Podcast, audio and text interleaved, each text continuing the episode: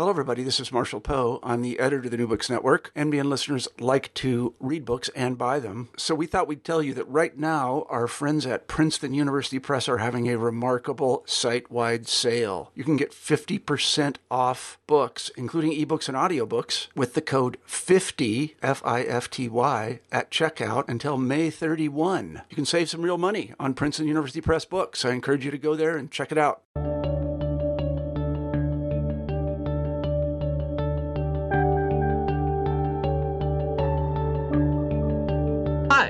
Welcome to New Books in History, part of the New Books Network.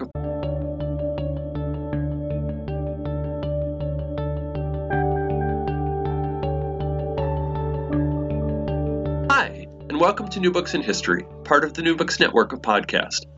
My name is Kelly McFall from Newman University, and my usual role on the network is as the host for New Books in Genocide Studies. Occasionally, however, I pinch hit for other channels on the network, and that's what I'm doing today. And I'm really thrilled to be doing that today because I, I have a particular interest in memory and memorialization. Uh, and, and so today's conversation with uh, James Reston Jr. is really appropriate for me. Jim is wi- a widely published author of books, plays, and articles, and he lectures throughout the country on a variety of subjects. And his new book is called A Rift in the Earth Art, Memory, and the Fight for the Vietnam War Memorial. The book is a richly documented uh, an elegantly written narrative of the political battles that surrounded the creation of the Vietnam's Veteran Memorial. I've read a number of books on this subject, and, and they're all good. Um, but what makes Jim stand out is his eye for the telling detail or quote, and, and his ability to provide capsule descriptions that make his creature characters come alive. But he also brings a very personal past to his writing, one that adds depth and meaning to the book. I'm thrilled to have a ch- chance to talk about the book with him. So, with that, Jim, welcome to the show, and thanks for joining us on New Books in History. No, I'm delighted to be with you. I mentioned in that little intro, this is a, a more personal book than than others. Um, and so I'd like to start just by asking you to say a little bit about your own background um, during the Vietnam period and, and how that intersected with your decision to write this book now. Well, I'm very much a creature of the Vietnam generation uh, I um, went through that struggle that the whole generation did about what to do personally about uh, the Vietnam War, especially the men who were of uh, draft draft age, and um, you know, virtually all of my college friends avoided service of one in one way or another.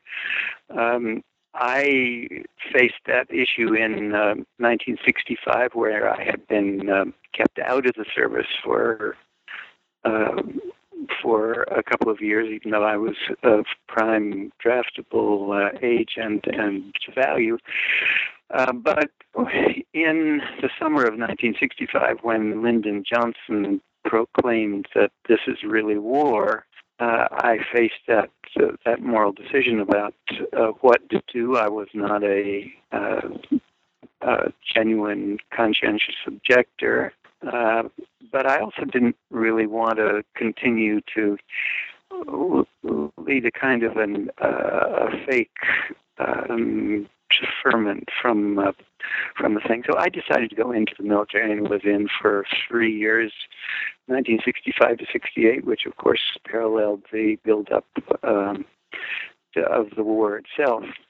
Uh, in the course of that, that uh, service, which, quite frankly, uh, I was very pleased that I was not sent to Vietnam, but I was kept stateside through that whole thing. I became increasingly um, disenchanted with the war and, and very much against it in a way. And when I got out, um, I gravitated to the amnesty movement, which was a movement to uh, to uh, argue that those who had gone into exile in Canada or Sweden uh, should be brought back into the country with no uh, with no uh, deficit, no cr- criminality, um, or even with an apology for uh, for having done something wrong. That's what the amnesty movement was all about. I probably wrote more about that issue than any other American writer, and it it carried on. Um, it carried on into the mid 19 um, 1970s. Behind that whole uh, issue of amnesty was a much larger issue of reconciliation, and reconciliation in this case uh, after um, after divisive war. This was the most divisive war of the um, of the 20th century, and um, you know was really our equivalent of the Civil War for the for the 19th century. So um, you know, I was fascinated by that whole thing. It was, it was deep in my sinews about um, the questions of service, particularly service after uh, service in in a um, flawed and uh, possibly immoral enterprise, and then what happens to the nation when that uh, when that conflict is over. So, so I turned that issue around in different ways, including the historical way of um, of looking at what happened after the Civil War with the um, with the amnesties of Andrew Johnson and and uh, so forth as a parallel to the subsequent pardons that Jimmy Carter did uh, in 1976 and, and beyond. So what I'm saying is that, that reconciliation was a um, was a very important emotional uh, question for me, and I think that uh, by by virtue of the fact that I had served in the military with an honorable discharge and all of that, and then uh, went over to the other side uh, as an advocate for those who had not served. It gave me uh, I think, the full scope of uh, interest and emotional involvement with both the warrior uh, and with the dissenter.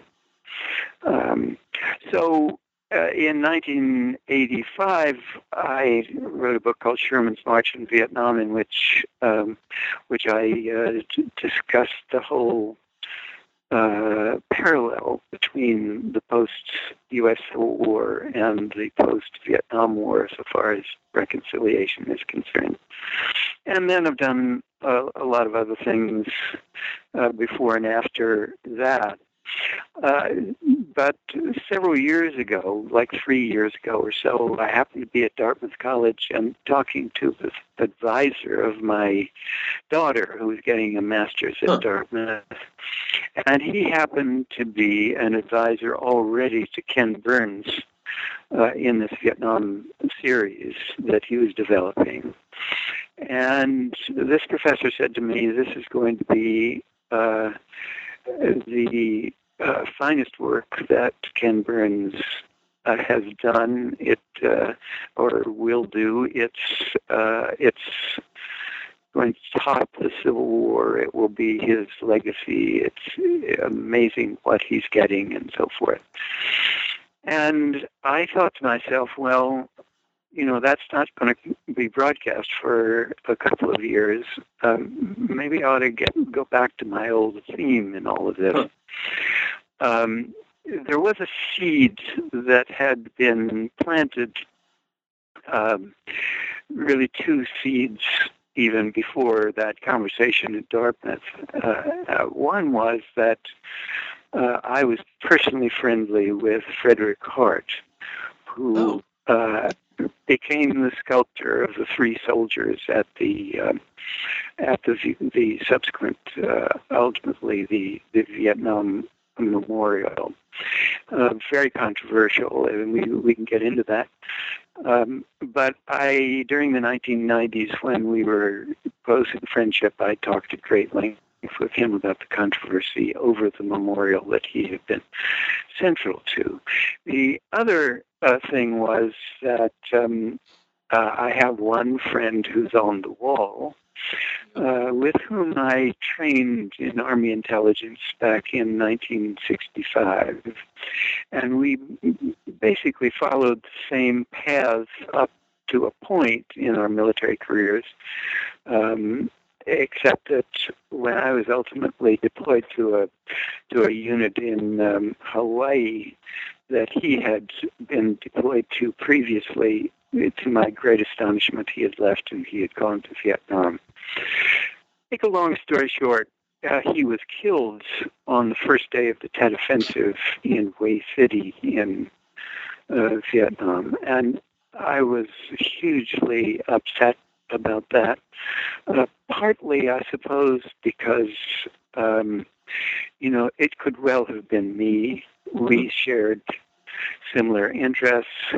Uh, we were on a on the same trajectory. I was um, lured by the romance, if that's the right word, of of uh, being an intelligence officer in Vietnam. Um, and so, you know, what happened to him could could clearly have happened to me, and that became a central aspect of uh, Maya Lin's concept of uh, her wall of black granite with the names of the dead. That those who survive go and see the friends that are on the wall, and and um, and perhaps it goes through their mind as it as it has with me that this could well have been, been me, not him. So so those were the two emotional uh, seeds of a rift in the earth. The, the um, the friendship with, with Frederick Hart and the um, the emotional connection to my uh, my friend on the wall. So so we'll get to the background and, and, the debate in a moment, but but because this is a podcast, we have listeners from all over the world, uh, and many Americans know what the memorial looks like, but but many people in other places do not. Can you maybe describe the memorial a little bit and, and where it sits in sure. Washington and why that's important? Yeah, I can I can do that, but I would really like to say this first. That yeah, please. That um, that it was very controversial in the uh, in the proposal for a memorial about this lost war at all in the late 70s. And there is a great hero in that whole thing, a, a veteran by the name of Jan Scruggs, uh-huh.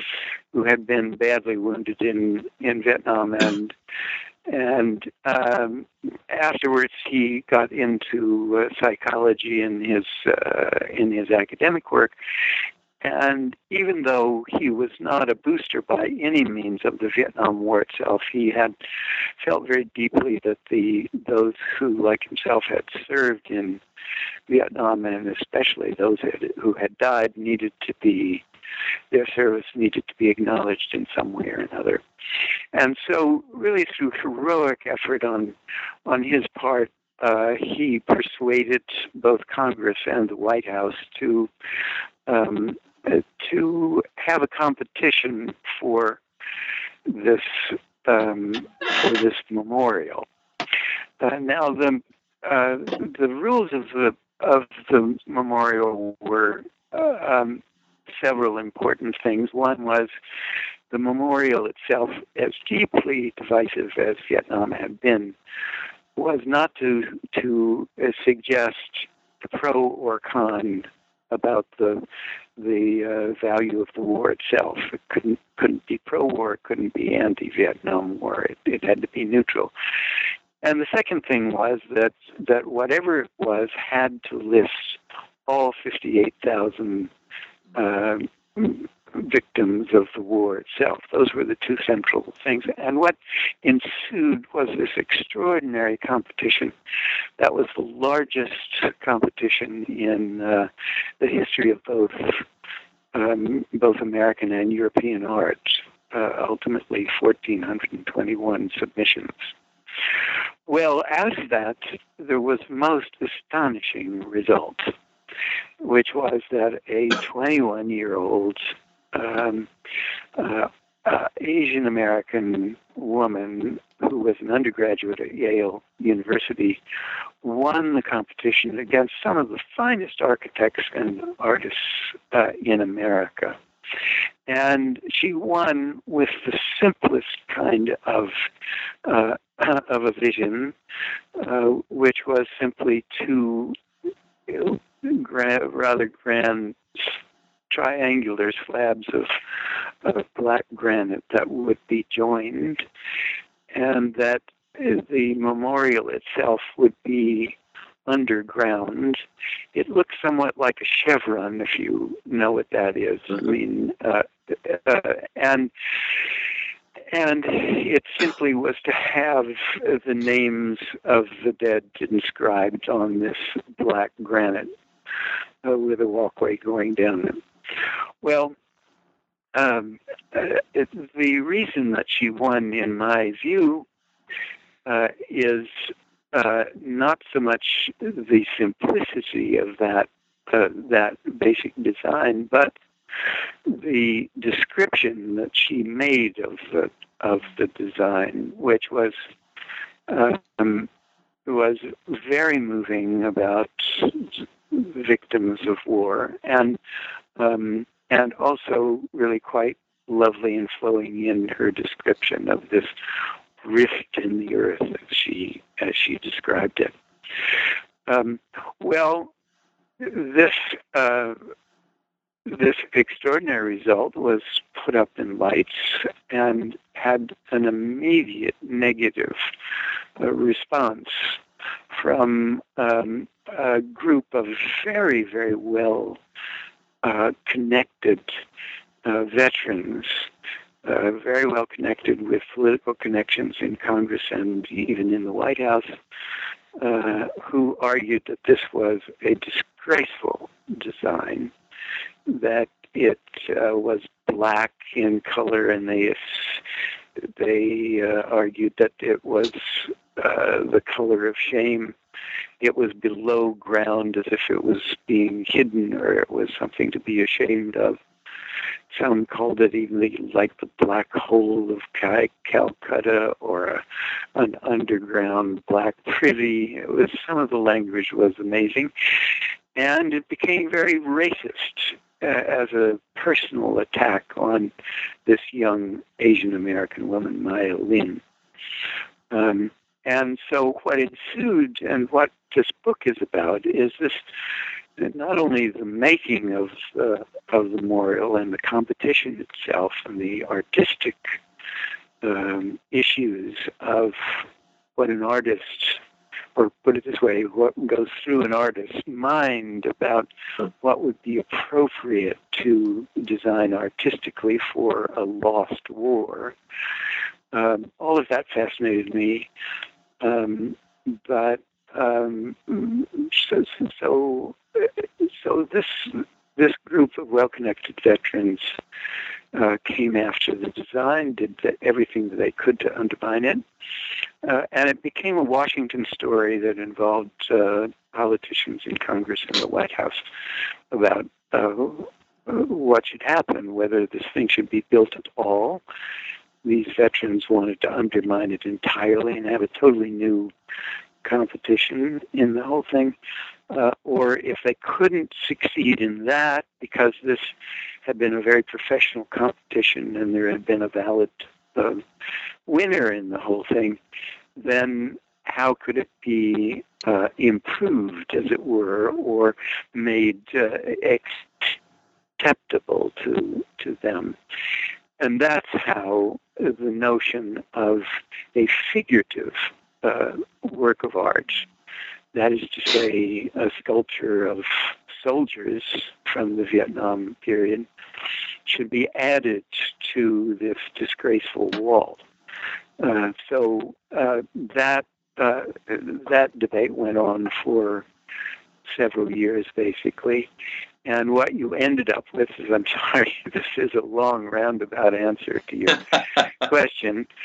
Uh, this uh, how we end end up with this really quite amazing uh, memorial in Washington that joins together uh, a, work of abstract art with a work of figurative art. Uh, and what eventuated was uh, that Frederick Hart's sculpture of three soldiers, very beautifully done, very detailed, was in effect imposed upon the Maya Lin winning design, but uh, much debate went on about where to put these uh, these soldiers in relation to the wall, so that uh, so that it didn't compete with the wall, but somehow complemented it. So that's what we have in Washington. So that's a wonderful summary of the kind of theme of the book. So let's go back and unpack a little of that. You you said there's a competition. So why did they decide to do it as a competition, and, and who was the jury? Well, you know, the the place designated for this memorial was something called Constitution Gardens in Washington, which is basically hallowed ground. Uh-huh. I mean, it it, it was park space that um, was contiguous or is contiguous to Lincoln Memorial. Um, there was another memorial already uh, underway to the founders of the American Revolution. Um, and you know, there in the distance was the was the Washington Monument and so on. So there was even a debate whether there should be a Vietnam War Yeah. memorial put in this rather lovely sloping uh, sloping um, ground. And so when uh, Jimmy Carter authorized that there should be such a memorial, and Congress put a, a, a bill in, and um, that that uh, this was to happen. At least the poobahs in the artistic world said, "Well, this is so important that it really it really must be an open competition."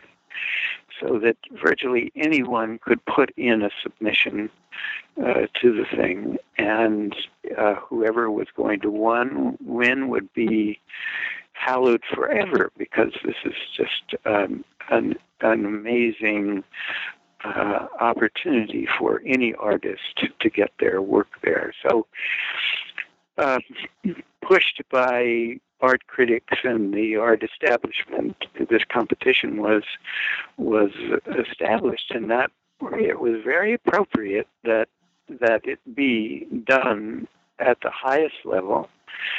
There were eight judges for the thing that came from the the best schools of art and architecture in uh, America, uh, Harvard and MIT, and um, uh, two very, very uh, well regarded sculptors that had their work in the finest museums of art museums of, of America were on the, on the jury.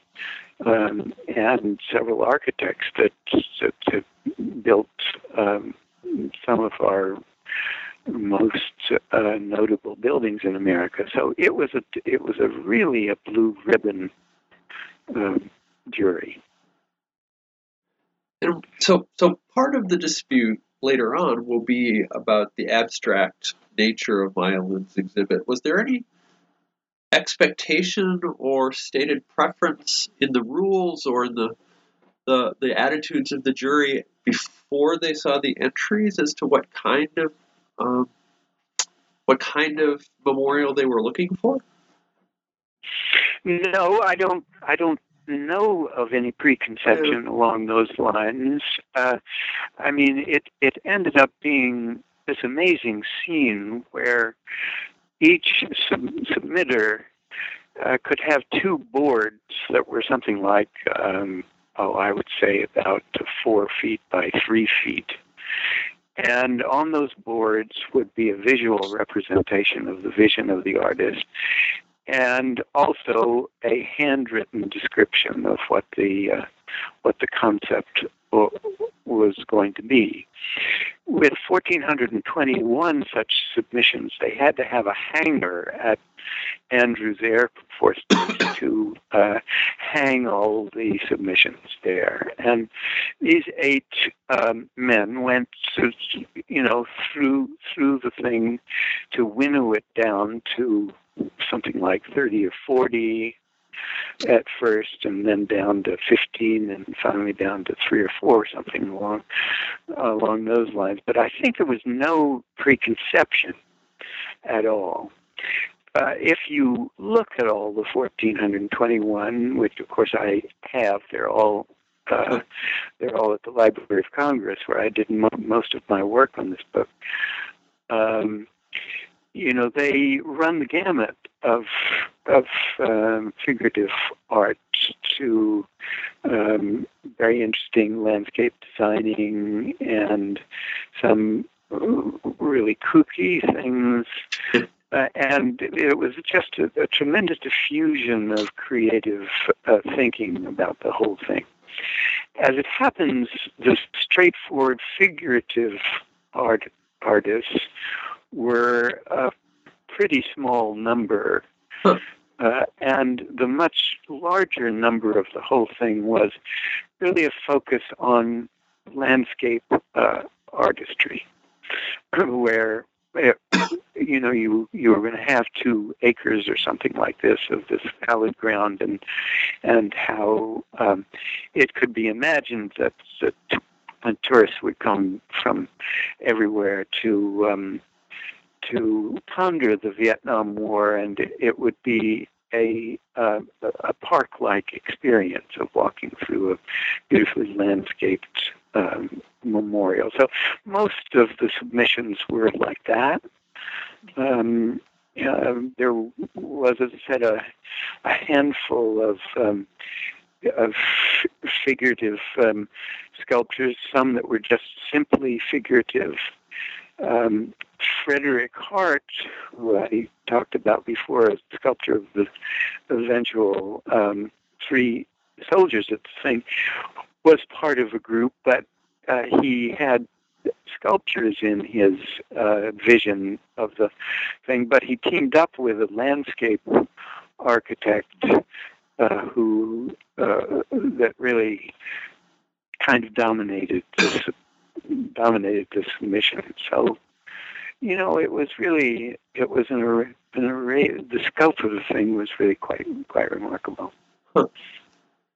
So you point out in your book that the jury, and particularly the chair, and I, I'm sorry, I think I'm pronouncing it right. Paul Spreiregen, is that right?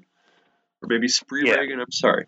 Um, yeah. That they wonder if there's going to be, after they've selected this memorial, they wonder how the public will receive it, and they're afraid that it might not be received well. So, what is it that they're concerned about, and how do they try and prepare for this?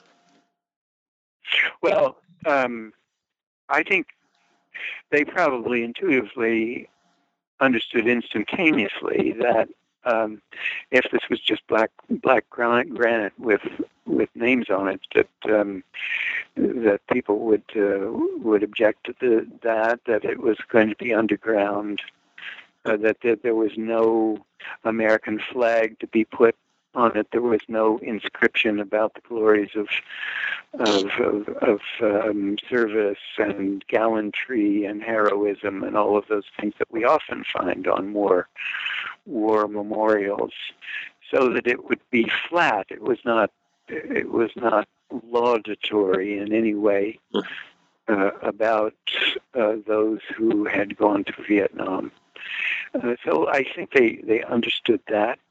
Uh, they also, I'm sure, were probably pretty shocked yeah. uh, that uh, when they tore the the uh, you know the tape off the the number and found out that the author of this uh, this concept was a 21 year old Asian American woman.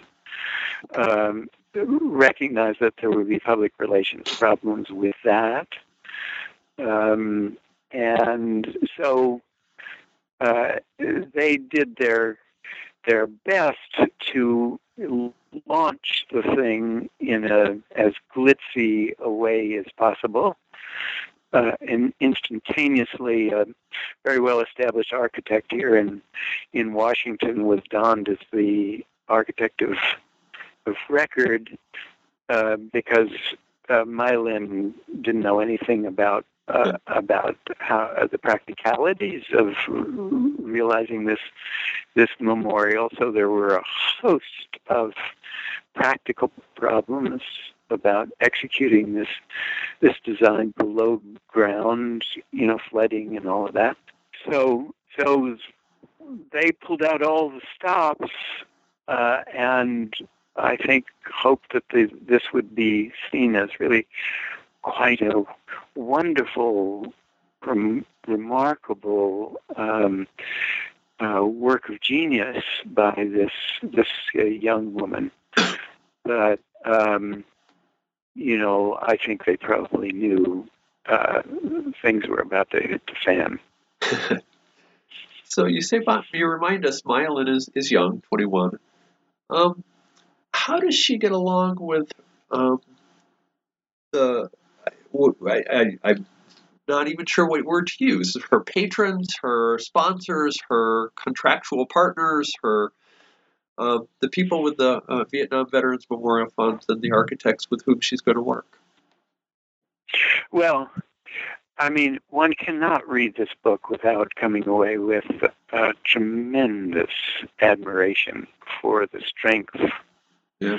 of uh, of this 21 year old girl. I mean, she was facing. I mean, the powers that she was facing. Uh, the political plow- powers, the, the veteran powers, um, you know, the likes of Ross Perot, um, you know, there's no doubt in my mind that President Reagan um, weighed in on, on this kind of thing eventually. That there were she had detractors in the uh, in the um, Congress who were berating her and her design. Uh, not infrequently, it had a racial tinge to it, and um, I mean, she just knew what she wanted, and she just stood up and fought against uh, them all. Uh, that said, she was extremely difficult to work with. Uh, and I came away from writing this book being very admiring of that as well. That when somebody said, Well, you, you you insist on this being very thin granite, and if we do very thin granite, it will crack and uh, it will disintegrate in some way or another. Um, she was having none of it.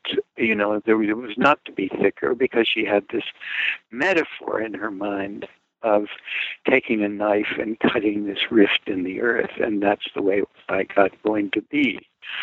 Um, she uh, had to fight about about uh, an American flag.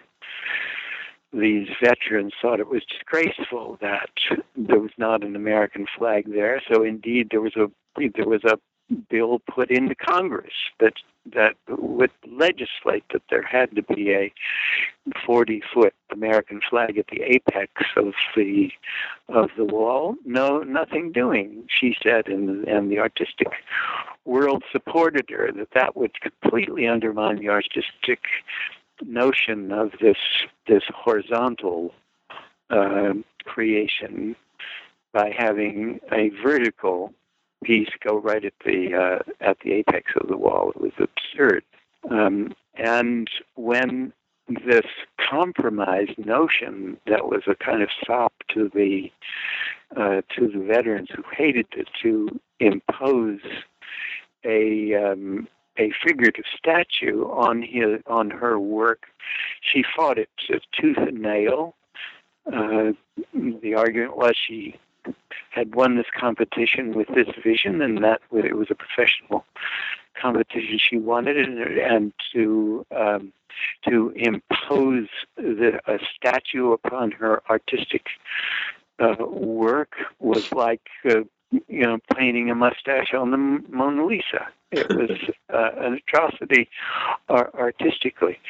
Well, ultimately, uh, her uh, design possibly was not going to be built at all if she didn't compromise. And that's where it became a, a Washington story of uh, what the uh, what the compromise should be if there was to be this uh, figurative uh, uh, work of art imposed upon. What would it look like? And once it, once we saw what it would look like if it wasn't too outrageous, where would it be put in relation to her wall so it didn't undermine the whole thing? These were very interesting artistic uh, judgments, and they were fought out uh, somewhat in Congress. Uh, and also in a little agency called the Commission of Fine Arts here in Washington that had the ultimate uh, had the ultimate power to uh, to agree or not agree to something. Uh, all of that said, uh, the sculptor Frederick Hart was very helpful in the end with what he created because um, while he was being pushed by these veterans to do some sort of heroic statue about, you know, charging up a hill heroically against the enemy in some fashion or another. Uh, I mean, the um, sculptures of places like Fort Benning and Fort Jackson uh, were invoked as the kind of thing that needed, was needed for, for this wall. So, no, nothing doing, said he. That would be totally inappropriate uh, not only for the wall, war perhaps, but but also in relation to the to the wall. I mean, you couldn't possibly have a sculpture that that had a soldier saying "Follow me," looking at a wall that had fifty-eight thousand dead on it. Uh, would be outrageous and ridiculous. Huh. And so, what ultimately he was going for in the crafting of his three soldiers was an accent on their youth and their camaraderie and their sense of awe and, and a certain confusion in their faces and so on. And so it's left to the viewer of this extraordinary uh, uh, place in Washington to uh, decide for themselves as to whether this um, these two works of art really work together. Um, but many years later, uh, here we are, whatever it is, 35 years later, these artistic uh, questions seem to be rather esoteric because uh, this is the memorial that we've got, and it's the most successful memorial in Washington by far. And it's become a kind of uh, spiritual place in Washington that is absolutely unique. So yeah, I, I want to get to that just a second. So maybe the way to get to that for me is could you add, could you say a little bit more about the opponents? And I'll just give you a few names. You don't have to mention them all, but uh, people like Tom Carhart or James Webb or or you mentioned Ross Perot. Uh, and you mentioned some of the things they disliked about it. How how did they try and press their case? What were their tactics? Um, and and did they share a kind of common vision for what the space should be, if not for Maya Lin's proposal?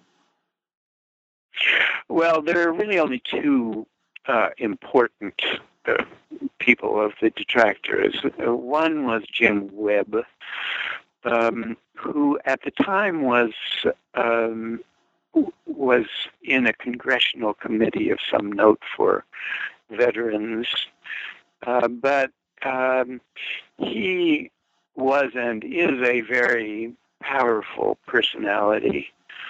Um, he is an ex-marine who was in the thick of combat in uh, in Vietnam, and then when he came out of Vietnam, he came home and he wrote a very successful novel about his experience. Uh, so um, he he was really quite a, uh, an estimable detractor.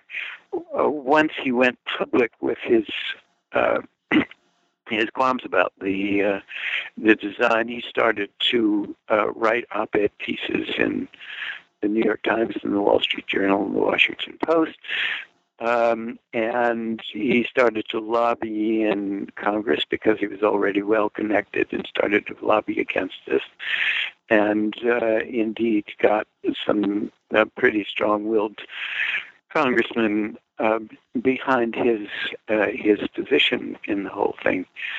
So, as we all know, he went on to become senator from Virginia and ultimately a presidential candidate in uh, 2016, briefly, thank goodness, uh, as a presidential candidate. But um, very powerful personality. And so the other was Ross Perot, uh, who um, had a um, a roommate in uh, college who I think ultimately died in Vietnam.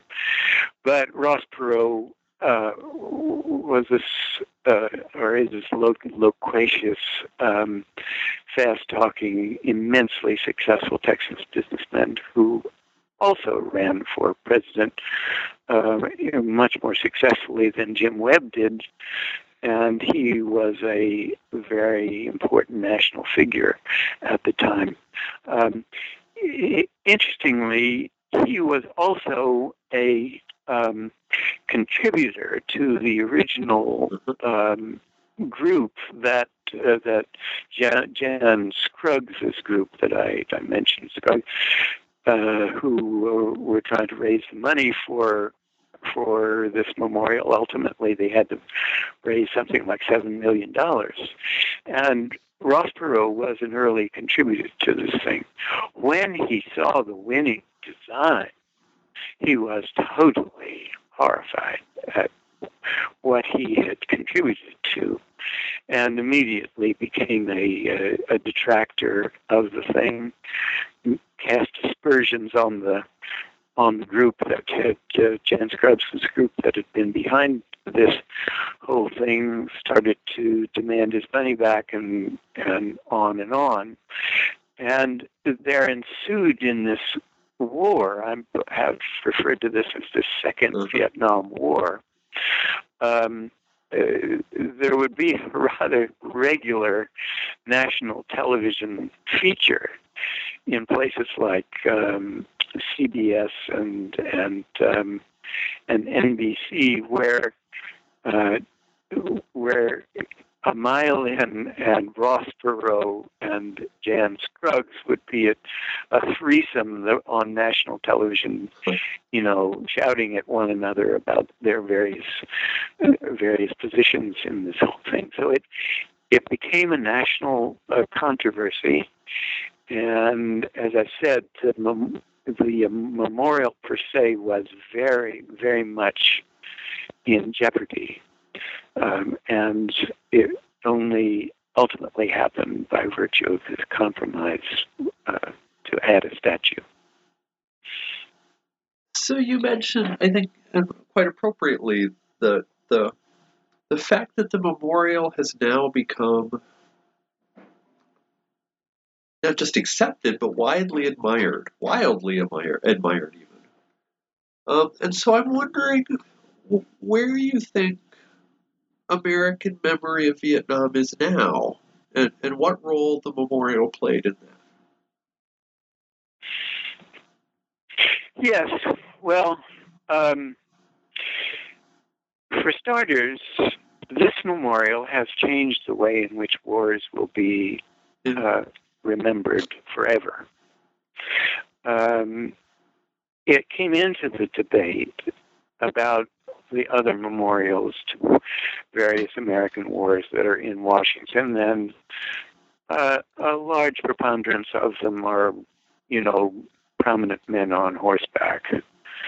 Um, and this memorial has has changed that. I think it it will be very hard in the future to um, to do anything like what uh, what most of the memorials to war are like in in Washington. Um, I went to Vietnam um, when I was at the end stage of writing this this mm-hmm. book, and was taken to a memorial, a a uh, hallowed ground in Vietnam for the dead uh, of the North Vietnamese and the Viet Cong. It it is a very lovely site just north of the of the, the demilitarized zone, as it used to be known. Um, and it has pagodas and it has uh, individual graves for for the soldiers who died in in the conflict. But interestingly to me, within each of these pagodas that are salted around this this cemetery, um, was was slabs of black granite with the names of the North Vietnamese dead. So, in effect, Maya Lin's um, concept and the Vietnam Memorial uh, uh, had an influence on our old enemies in the way in which they would they would uh, choose to to memorialize their dead. The extraordinary thing to me about this memorial is its transformation in the last 30 years. Uh, it began as a veterans memorial. It's no longer a veterans memorial. It's uh, become widened to the uh, to the whole Vietnam generation, those who uh, who fought, but also those who resisted. And I have argued very passionately that the memorial, as it now stands, is as, is as much a comfortable place for those who resisted the war as for those who fought in it. That as a resistor uh, in the streets, you, you, know, protesting with great um, vociferousness the uh, wrongness of the Vietnam War, when they go to that memorial today, they could can feel good that they look at the terrible carnage of that that war and, and know that they had a part personally in trying to stop it. So so it's transformed in that way. I think widened in in that way to the whole uh, Vietnam generation that faced this terrible choice about what to do. Beyond that, as the um, decades have have gone on, I think it's superseded the Vietnam War itself and become a memorial to all wars uh, and to the cost of war. This was central to Maya Lin's concept from the beginning that that's what what one was meant to ponder as you as you looked at this at this physical space uh, that it was about the cost the cost of war and in the writings including my own uh, in the last couple of years i mean it's been pointed out that that uh, in the transition from the from the Johnson administration to the Nixon administration, when there was now it's proven a real opportunity to end the Vietnam War in 1968, that was a moment at which there was there were 19,000 dead in the Vietnam uh, War, and we end up with 58,000 of the thing. So, so uh, it's now a memorial prodded by uh, by this divisive war uh, to uh, to all wars, and it's become this place of contemplation, this place of spiritual contemplation. Uh, and you know, people from all over the world want want to see it. They don't remember anything about Pleiku or maybe even My Lai or um, uh, or any of the other great battles, the Tet Offensive. I just don't think that the preponderance of people who go to the Vietnam Memorial nowadays that, that their mind rests on the details of Vietnam War itself. It's transcended that um, and, became become this uh, really quite quite remarkable spiritual space in Washington. So, and I tell my students this sometime 10 years from now, 15, 20, it's not really clear to me. We're going to have a discussion about a memorial um, or a monument or something about Iraq and the wars in Iraq and Afghanistan. What what can the debate and the process by which Maya Lin's memorial was chosen and constructed, how can that help us think about how to memorialize the wars we're in now? Well, I I think it will be uh, much different. Um, I mean, it's um, I think part of the um, disgrace of the Vietnam history that that um, Richard Nixon worked very hard to de-emotionalize, if there is such a word, the Vietnam um, uh, war that he was pursuing by uh, by ending the draft and um, establishing a volunteer army. Um, the 58,000 uh, dead uh, came in a period when every young man of draftable age was uh, required to go into the military, and uh, if they went into the military and they were ordered to Vietnam, they had had to go. Um, by the establishment of of a volunteer army, uh, there's all this claptrap now about um, our professional army. We hmm. have the most professional army in the in the world, and it's made up of people who have voluntarily gone into into the military. There is all this glitzy advertising uh, that uh, that is meant to lure young men into into volunteering by all the excitement and adventure and all the, tech, the fabulous technology that uh, that uh, they're going to get to use and so forth. And so, so it's moved into this PR uh, thing. At the same time, and I guess this is a good thing, um, the uh, victims of of uh, Iraq and Afghanistan are by comparison to Vietnam quite small. Yeah. I mean, we're talking about a couple of thousand deaths uh, in both of those wars, and in the endless uh, Afghanistan war, um, you know, we're talking about uh, you know American soldiers just advising and never actually being in harm's way and so forth. Even though I guess Trump is changing that, but but at any rate, um, you, you know, if we can imagine the end of uh, of Afghanistan. Uh, I guess the Iraq thing is um, is over, but the Middle East is in total chaos. Um, what would artists uh, think if given the uh, the challenge to memorialize those wars? It certainly wouldn't focus on the enormity of the of the dead um, it might uh, something that that um, focused on bravery and and technology might be the way that uh, uh, that we would want to go.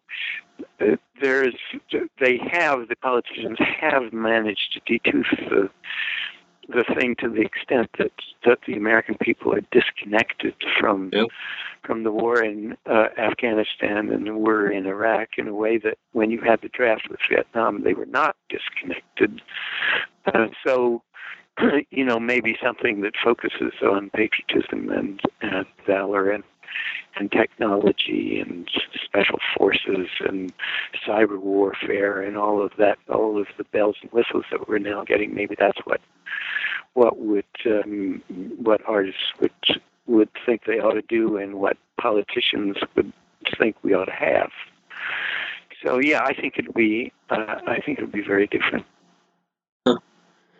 Well, you've been very generous with your time, Jim, and I really appreciate it. And and as I've said at the beginning, it's a wonderful book. Uh, I learned a lot from it, and uh, highly recommend it to the listeners. Uh, I always end podcasts in the same way by asking guests to suggest a book or, or two, maybe a movie, something else, um, something that that was important to you while you were working on this book or, or, or thinking about this book. And, and uh, maybe framing that as what should my listeners read this weekend. So, so what would you suggest?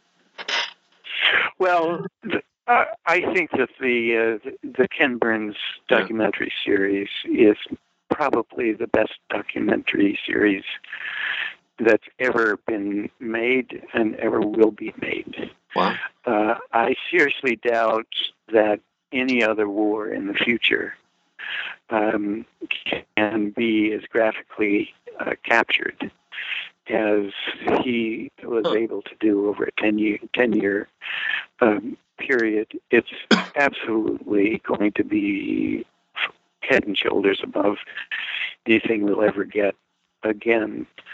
Um, so I was, um, um, you know, I was very eager to become part of the launch of his um, of his series uh, for a literary reason, uh, and that is that I have found in other work that sometimes when there's a great event that happens uh, and the author chooses to attack it from a deflective angle, from a side angle, some very interesting um, insights can emerge. And so, you know, what I set out to do, knowing that Burns's thing was coming and knowing that I would be published at the same time, that um, I was going at the memorialization question, uh-huh. the memory question, um, would be quite different, though complementary, to seeing this awful war be uh, be so graphically displayed, and both sides of that war being so intimately um, chronicled. That was just totally amazing. Um, so, um, yes, he touches on the memorial at the end of the thing, but it's not what's going to be remembered about. Yeah. Uh, about that series. So, you know, I'm very glad to be out there, which, you know, quite all by myself with uh, with this kind of treatment. Well, I have all 15 hours of it on DVR, and that might make for a long weekend. But it's I'm, I'm looking forward to see it, and I I've as with you, I've heard lots of praise for that series. So I want to thank you again, Jim. The book, as we said, is A Rift in the Earth, and this is James Reston Jr., and thank you so much, Jim, for being with us. Thank you, Kelly. All right, bye bye. Bye. You've been listening to an interview with James Reston Jr. about his new book, A Rift in the Earth Art, Memory, and the Fight for the Vietnam War Memorial, published by Arcadia.